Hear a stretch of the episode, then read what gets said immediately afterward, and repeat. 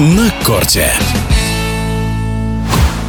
Серб Новак Джокович выиграл 22-й турнир «Большого шлема», обыграв в финале Australian Open грека Стефанеса Циципаса и стал первой ракеткой мира. По победам на турнирах «Большого шлема» он сравнялся с испанцем Рафаэлем Надалем. Примечательно, что Джокович выступал на турнире с серьезной травмой ноги, однако сумел победить. Как прошел Australian Open для Новака Джоковича и что ждет нас на ближайшем турнире Ролан Гарос, в эфире спортивного радиодвижения рассказывает теннисный эксперт Виталий Яковенко.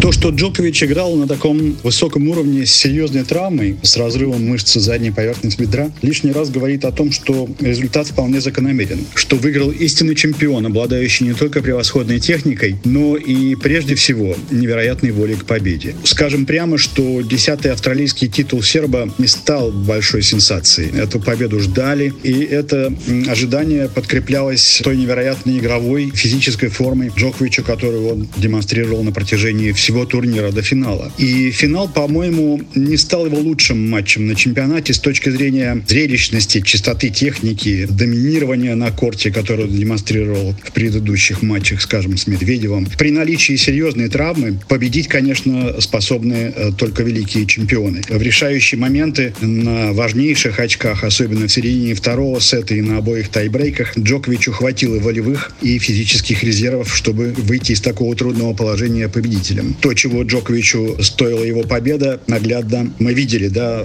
по его реакции после выигранного матчбола. Плачущим Новака мы еще ни разу не видели. Символично ли, что Джокович сравнялся с Надалем по числу побед на турнирах Большого шлема именно в Мельбурне? Ну, я бы сказал, что это скорее закономерно. Мельбурн для серба такая же удобная, я бы сказал, домашняя площадка, как и для Надаля, скажем, Ролан Гарос. Мы видели, что Рафа, приехавший в Мельбурн действующим чемпионом, не смог на этот раз дойти до финала, споткнувшись уже во втором круге. Десятый чемпионский титул Джоковича в Австралии – это, несомненно, восстановление справедливости после тех событий вокруг него в прошлом сезоне, о которых уже очень много говорилось и писалось. В этом смысле его победа на арене Рода Лейвера вполне символична. Кстати, сам великий австралиец, присутствовавший на финале, побеждал на домашнем чемпионате всего лишь трижды. Впереди в календаре открытый чемпионат Франции, Франции, и уже сейчас многие строят прогнозы относительно победителя. Сможет ли Надаль сделать свой рекорд из 14 побед еще более невероятным и выиграть в 15 раз? Ну, позволю себе несколько усомниться в таком исходе, хотя прогнозы, как известно, дело неблагодарное, да и Рафа не из тех, кого можно списывать со счетов. В любом случае, это невероятный, уникальный спортсмен, который способен удивить нас еще раз. Что касается Джоковича, который уже дважды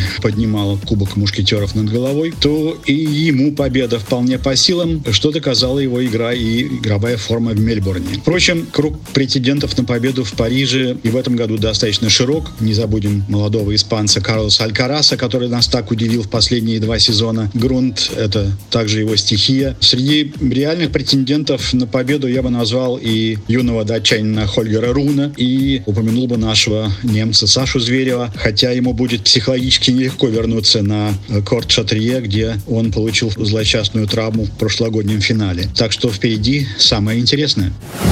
В эфире спортивного радиодвижения был теннисный эксперт Виталий Яковенко.